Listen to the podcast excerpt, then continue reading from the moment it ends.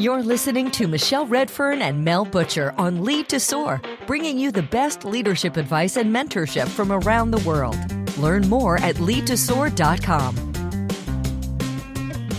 Hey, Michelle, good to be with you again. You too, Mel, for more questions about questions. I love it. You posted an, an article in the Lead to Soar network from the BBC, and it's titled Why Are Women Less Likely to Ask Questions in Public? And a couple of the studies that they cited showed that indeed women ask fewer questions in these public settings. And one study said women are two and a half times less likely than men to ask a question. And I love that they gave this academic setting question and answer sessions. Aside from the humor of that name, talk to us a little bit about why does this matter? Why does it matter that women don't speak up so much in these settings where they can ask questions? Well, I want to take a step back and say when, as business leaders, what we want to do is harvest the collective wisdom of all of our people. Our goal as business leaders is to assemble a workforce of humans with different lived experience. And we want not just to assemble a group of numbers, people from different or diverse backgrounds. What we want to do is then harvest that. And the way to harvest that, Mel, is to have an inclusive culture. And an inclusive culture means that I am very willing to and feel comfortable to share my ideas, my thoughts, and my questions. And questions and curiosity is at the absolute foundation of innovation and continuous improvement. Just think about if you've ever had a small person in your home, what do small people, particularly those around the age of two to three, do a lot of? They ask a lot of questions because they want to learn more about the world, about what their place is and how they navigate the world. When we encourage the asking of questions, when we encourage curiosity, it can often help us go, hmm, yeah, right, okay, shivers, why do we do that? If you've ever been asked a question by a new hire in your organization, so why do we do that, Michelle? Ah, it's a great question. I don't really know. Yeah, I don't really know why we do that particular process, whatever it may be. I'm going to go and find out why we do that. And suddenly you might go, actually, why do we do that? Should we stop doing that? Should we continue doing it? I don't know. So we want people to ask questions because it will help us to be better. It's also going to help the asker of the question to become more competent, to become a part of the team, so on and so forth. So, questions are really important. As a woman in an organization, if you're only hearing questions, or as I sometimes call them, interjections, because often they're sometimes there's a lot of people who don't like to ask questions in Q&A. They just grandstand and kind of put their own view forward, disguised as a question, but that's a whole other conversation. But if we're not hearing questions from all of the people in the room, are we really getting to the heart of the matter? Are we really getting to interrogate the matter at hand from all viewpoints? And are we helping all of our people gain a shared understanding of where we're heading? So it's really important that all people get a chance to ask questions, Mel. But we know that that's not always the case. Right. And I think this is a reflection from our previous episode. Has the organizational leadership created an environment where all people in the company feel safe enough and comfortable enough to ask questions, particularly tough questions? Yeah, and you know, to ask a tough question. So, listeners, think about a time when you've ever sat in a, whether it's a meeting or a town hall, any kind of environment you thought, geez, I'm not feeling very comfortable about that, or I really don't understand who made that decision. And you've thought, I'd really love to ask that question, but there's not a chance in Billio that I'm going to put my head up eh, or my, let alone my hand and ask that question because this is not safe. I might get judged. I might get told off. I might get fobbed off or I just won't speak up because this is not a safe environment for me. So if you've ever felt like that, maybe there's a trust issue, maybe there's an inclusion issue, or both in the organisation. So for the folks who are in leadership positions, think about what are the mechanisms that you're providing people to ask questions in a way that suits them and is going to help you continuously improve, innovate, remove risk, all that kind of stuff. I'm kind of getting into solution mode now, Mel. But the question that I'd absolutely ask you to all stop, breathe, and reflect on right now is who's asking all the questions in my workplace? I want you to just think about do I get questions from the same folks all the time? Do they share characteristics? Or am I getting questions from all of my team, all of my team members, all of the time? And if you can't answer that, now's the time to try and answer that because if you're only getting questions from one group in your organization, you're missing out on harvesting collective wisdom. So, some of the solutions here that were put forward in the article being deliberate about selecting women to ask questions that can be important when you've got that audience situation where people are raising hands i really like these two providing short breaks before a q&a session so people can consider their questions and just longer q&a durations generally. Yeah and the other thing too on top of that is become a skilled moderator become a skilled facilitator.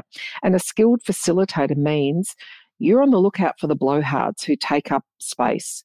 And mel in the article i wrote i was recounting what you told me about the behavior of someone at a keynote that you delivered. And this man grandstanded and took over the mic and took up all of the question time space and kind of set the scene, right? I mean, it's your story, you can tell it, but it really set the scene and didn't create an environment for others, including women, to step forward, right? I think I remember which one you're talking about. So I had a situation after a presentation where a man stood up ostensibly to ask a question, but ended up monologuing in disagreement with me and wanting to share his experience with the audience as if an anecdote could override all of the actual experiences and facts of barriers that women face in the workplace, which was the topic. Yeah, sample size of one. Right. Thanks, dude. Yes. what was worse was that this person,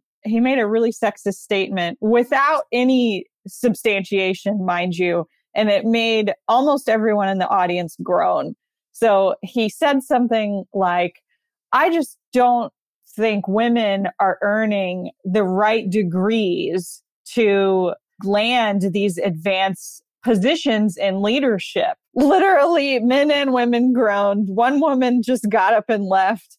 And it was a situation where, oh gosh, it's like that New Yorker cartoon, I think it was, where the man says, uh, let me interrupt your expertise with my confidence or something like that. yes, yes. and part of this, folks, is in when you are leading, facilitating, and moderating sessions, and whether it's a Zoom or a team meeting, a town hall, or even something bigger like a keynote that Mel delivers in a large environment, if you're not confident to deal with the blowhards, ask for help from the conveners and say, I need for your microphone runners, because in a big environment, there'll be a microphone runner. I want you to look to me to see who's going to get the first question. So, number one, we go to a woman or another underrepresented person first. We don't go to the middle aged white man.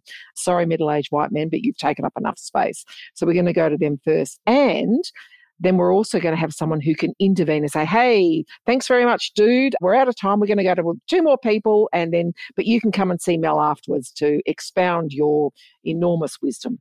So if you can't do that, ask for help from someone else to do that. But leaders in your own environment right now, there's two things. So number one, you want to harvest the collective wisdom of all of the people around the table, whether it's a virtual or in-person table. Number two, it is extraordinarily important from a fairness and equity perspective that women have their fair chance to demonstrate their business, strategic, and financial acumen. Because often this is a way in town halls of, of saying, hey, thanks, CEO, for giving us the quarterly updates. I'm really curious. We saw a revenue dip in quarter two. I would have naturally assumed that that was because product B was having trouble making the grade. Is that your opinion, or is there something else that we need to be paying attention to? That's a way of saying, hey, she gets this. I'm demonstrating that to my stakeholders. She's genuinely asking the question, but we need to give women that same opportunity to demonstrate that they are contributors to the organisation moving forward. So that's fair. So, fairness and equity is at the heart of this. And equity, of course, is not giving everyone the same thing. Equity is saying, you know what, in the 407 town halls we've already had, we've had 407 times where all of the guys ask the questions. So, for the next 10 town halls, we're only going to take questions from women, people of colour, other underrepresented groups. Boom. That's an equity play that's really simple to do.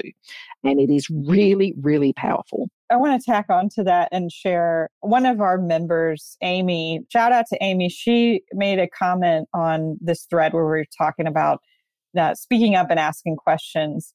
And Amy said, I always recommend training men on how to be inclusive speakers, moderators, and participants. Men need to hear from other men and not just women that these behaviors are not appropriate or acceptable. And the burden of changing the culture needs to not fall only to women and other marginalized people.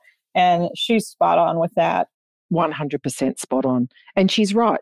The burden of inclusion is so often placed on the excluded. So, no, men, you get so much information. Hey, you've got to be a great male ally. Hmm. This is how to be a male ally. Make space for her to speak. And it's not just on the panel, but it's in the questions and it's in the responses and all that kind of stuff. Right. Going back to moderation, I'll throw in a, a little story. You don't have to be rude or sharp to do this. One of the best examples I ever saw, shout out to Vanessa in my network. If you're listening and you're in the water industry, you may have heard about this incident, but this was a while ago at a conference. And someone got a hold of a mic and was monologuing and really turning the discussion down a negative path. I can't even remember what they were blabbering on about, but Vanessa just, the way that she does with a smile, took the mic and said, You know, I'm so sorry we don't have time to go this deep into this discussion right now. We've got to move on to this next thing on the schedule. Thank you so much for contributing. And we moved on. And she handled it with authority and with grace. And that was a great lesson for me in seeing someone really practice leadership in an authoritative but kind way. Yeah. And I must admit, I will, depending on the audience, but I'm, I'm, usually, I like to wind humor in. So when I have someone who's, a, you can see them winding up for a long, I'll just go, I'm so sorry to speak over you, but I know that your, what you've got to say is really important. You and I are going to have a conversation after this, but we know that these forums can't solve world hunger. And I suspect you've got a solution to world hunger. So let's talk afterwards and let's move on to the next question section, whatever it may be. So winding humor in, but I agree, you've got to take control exert your authority as a facilitator. And facilitator moderator means you are keeping things on track. And that's not just to blindly follow a, a timing thing, it's also to say, how do we give the audience what they really need here? Do they need another monologue? No, they do not. They don't. And that's not fair. So, yeah, those skills are super important. Love it. So, I think, again, leaders listening, ask yourself who have I heard from? In my team, from my team in the last, just say the last five sessions that I've facilitated. Who have I heard from? Have I heard from the same people or have I heard from everyone? Have I thought about different methods for everyone to contribute in these forums? Remembering we're not all one homogenous group. There are some people who want to be able to submit a question with their name. Have a question box hey, Michelle Redfern's asked a question about blah, blah, blah. So Michelle Redfern doesn't have to stand up with a microphone in a big forum and whatever, but she gets her time in the sun. So have a question box. Have different ways to harvest information. But as I said, stop, breathe, reflect. Who am I hearing from the most? Who am I hearing from the least? What am I going to do about that? Brilliant. Thank you so much, Michelle. No, thank you, Mel. And thank you for sharing your advice around moderating the monologue. Thanks, listeners. We'll talk to you next time. Ciao. Thank you for joining us for this episode of Lead to Soar. We sincerely appreciate your honest, positive reviews. You can leave questions at leadtosoar.com for Michelle and Mel to answer on future episodes. Until next time, we hope you'll use what you've learned here and lead to soar.